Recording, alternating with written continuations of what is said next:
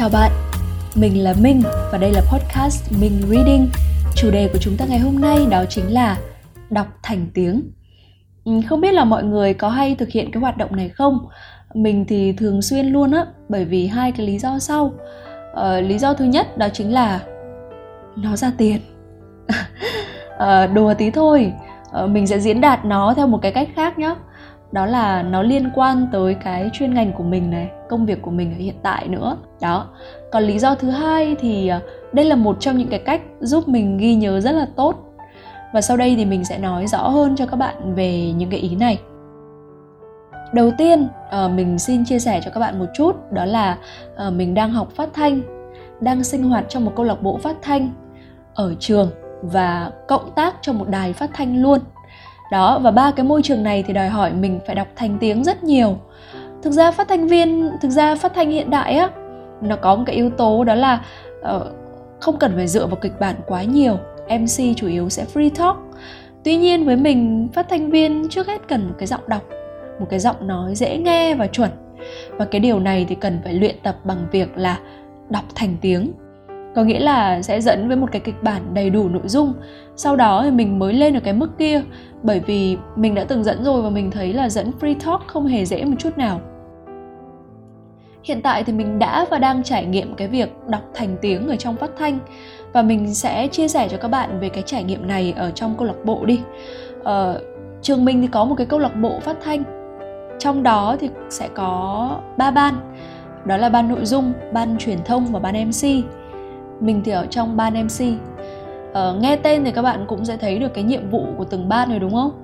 Ờ, mình thuộc nhóm những cái người mà sẽ thể hiện các cái tác phẩm mà ban nội dung làm ra. Các bạn có để ý là mình sử dụng từ thể hiện chứ không sử dụng từ đọc. Thực ra là mình không thích sử dụng từ đọc lắm trong cái trường hợp này bởi vì nó hơi bị động nó hơi cứng và nó hơi máy móc một chút. Cá nhân mình cảm thấy là cái từ thể hiện này thì nó chủ động hơn nó có tính nghệ thuật hơn và nó mang cái bản sắc của mình hơn. Và đấy chỉ là trong cái trường hợp này thôi nhé ờ, tính ra thì là mình đã tham gia câu lạc bộ được gần ờ, uh, 2 năm rồi. Đó thể hiện đủ các thể loại văn bản rồi. Rồi những cái chuyên mục khác nhau nữa. Và mình gọi cái hành trình đó nó là cái hành trình thể hiện cảm xúc của người khác. Bởi vì uh, trừ tin tức ra thì mình không nói. Đó chứ còn các cái kịch bản kiểu như là confession này, hay là tản văn, rồi một số các cái chương trình khác, nó sẽ được thai ngén bởi các thành viên trong ban nội dung. Ý tưởng từ trong đầu của các bạn ý sẽ viết ra, sẽ được viết ra. Và nhiệm vụ của mình, nhiệm vụ của những người như mình, đó là cho nó một cái âm thanh. Và cái âm thanh đấy, theo quy tắc cá nhân của mình, nó phải mang bản sắc của người đọc và nó phải đúng ý với người viết.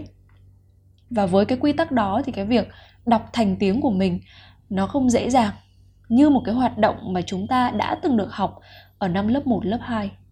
Nó cần phải được thể hiện một cách phức tạp hơn rất nhiều và chính vì thế mà cái việc đọc thành tiếng đối với mình nó trở nên giá trị hơn rất nhiều. Và mình nghĩ là không chỉ có phát thanh nhé, không chỉ có phát thanh, không chỉ có MC mới cần có một cái giọng nói hay mà rất nhiều nghề khác cũng cần như vậy bởi vì giọng nói á nó cũng độc đáo như một dấu vân tay nó cũng thể hiện cái dấu ấn cá nhân của mình. Có thể là bạn không cần có một cái giọng quá hay thế nhưng ít ra nó cũng cần phải rõ ràng chuẩn chỉnh một chút ờ, không được quá ngọng và nói làm sao để cho nó dễ nghe một chút cả về mặt âm thanh lẫn mặt nội dung. Và đọc thành tiếng mình gợi ý nó là một cái cách để luyện giọng. Vừa rồi thì mình có nói tới một cái ý đó chính là uh, cái việc đọc trong một số trường hợp thì mình cảm thấy là nó hơi bị động một chút tuy nhiên, ở cái lý do, ở cái ý thứ hai này, thì việc đọc thành tiếng lại có cái tính chủ động rất cao và nó giúp mình ghi nhớ rất tốt. Lần đầu tiên mà mình đọc thành tiếng để ghi nhớ kiến thức á, là vào năm lớp 8 thì phải. Đúng rồi, năm lớp 8 với một cái thứ tiếng không phải là tiếng Việt, mà đó là tiếng Anh. Lúc đó thì mình không thể tin nổi là mình có thể ghi nhớ 2 đến 3 trang A4 mà toàn là tiếng Anh một cái thứ tiếng mà ở thời điểm đó mình vẫn chưa chủ động được nó lắm. Vẫn chưa chủ động trong cái việc sử dụng nó lắm. Mình có đọc được một cái research của đại học Waterloo ở Canada. Thì cái nghiên cứu này nó cho thấy là cái việc chúng ta đọc hoặc là chúng ta nói to ra thành tiếng, một cái text hoặc là một cái đoạn văn bản nào đó, nó khiến cho chúng ta ghi nhớ hiệu quả hơn rất nhiều so với việc là chúng ta chỉ đọc thầm hoặc là chúng ta nghe người khác đọc lại à, cái nghiên cứu này thì được thực hiện với 95 sinh viên. Họ được yêu cầu là sẽ phải nhớ nhiều nhất có thể. Trong danh sách list một cái list 160 các cái danh từ. Và ở cái session thứ nhất á thì họ sẽ đọc hết 160 cái từ đó qua một cái micro. Và hai tuần sau thì họ sẽ quay trở lại để thực hiện các cái bước tiếp theo hai tuần sau đấy thì có một số người, có một số các bạn sinh viên thì sẽ đọc to cái từ đó lên. Còn có những cái bạn khác thì được yêu cầu là sẽ nghe lại, sẽ ghi nhớ bằng việc là nghe lại cái đoạn record của mình.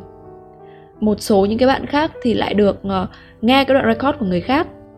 Hoặc là đọc ừ, vẫn đọc những cái từ đấy thế nhưng mà đọc thầm ở trong đầu ấy. Đó. Sau đó thì họ sẽ test xem là ai sẽ nhớ được nhiều hơn. Và kết quả là gì? Đấy là những cái bạn mà đọc to những cái từ đó lên á, thì bạn ấy nhớ được nhiều từ hơn. Thậm chí là nhiều hơn cả những cái bạn mà nghe lại chính cái giọng mà mình đã thu lần trước. Tuy nhiên là cái việc ừ, nghe cái giọng của mình á, nghe lại cái giọng đọc của mình á, nó cũng có một số những cái tác động. Ví dụ như là nó sẽ giúp các bạn ghi nhớ dễ dàng hơn và ghi nhớ được nhiều thông tin hơn so với việc là các bạn sẽ nghe giọng nói của người khác và cái nghiên cứu nó chỉ ra lý do của cái việc này đó chính là chúng ta thường sẽ có cái xu hướng là ghi nhớ tốt hơn những cái gì mà chúng ta chủ động với nó chủ động đọc nó. Đó hoặc là một cái lý do khác cũng khá là thú vị đấy là uh, có thể là chúng ta thấy giọng của chúng ta qua cái file game nó ghê quá cho nên là nó sẽ trở thành một cái ký ức nổi bật và chúng ta sẽ nhớ được nó à, mình thấy thì trong trường hợp này á các cái hoạt động đọc này nó chủ động hơn rất là nhiều. Và đôi khi chúng ta nghe đọc chúng ta chúng ta nghe đọc á thì chúng ta sẽ chẳng thể một trăm phần trăm là để tâm vào nó. Thế nhưng mà khi mà chúng ta chủ động đọc nó đặc biệt là chúng ta đọc thành tiếng thì để đọc đúng được cái chữ đó cái từ đó chúng ta phải hết sức chú ý. Nếu không thì sẽ bị vấp hoặc là đọc sai mình thực hiện cái cách này từ năm lớp 8 cho đến tận bây giờ. Và mình có một cái tips nho nhỏ nữa Không biết là các bạn có áp dụng được không?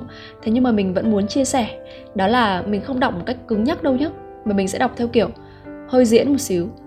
Đó, mình lúc nào cũng tưởng tượng là uh, Mình là một giáo viên này Hay là một uh, giáo sư Hay là một nhạc hùng Hay là một nhà hùng biện gì đó Đứng ở trên một cái sân khấu lớn Và đang uh, diễn thuyết, đang giảng dạy.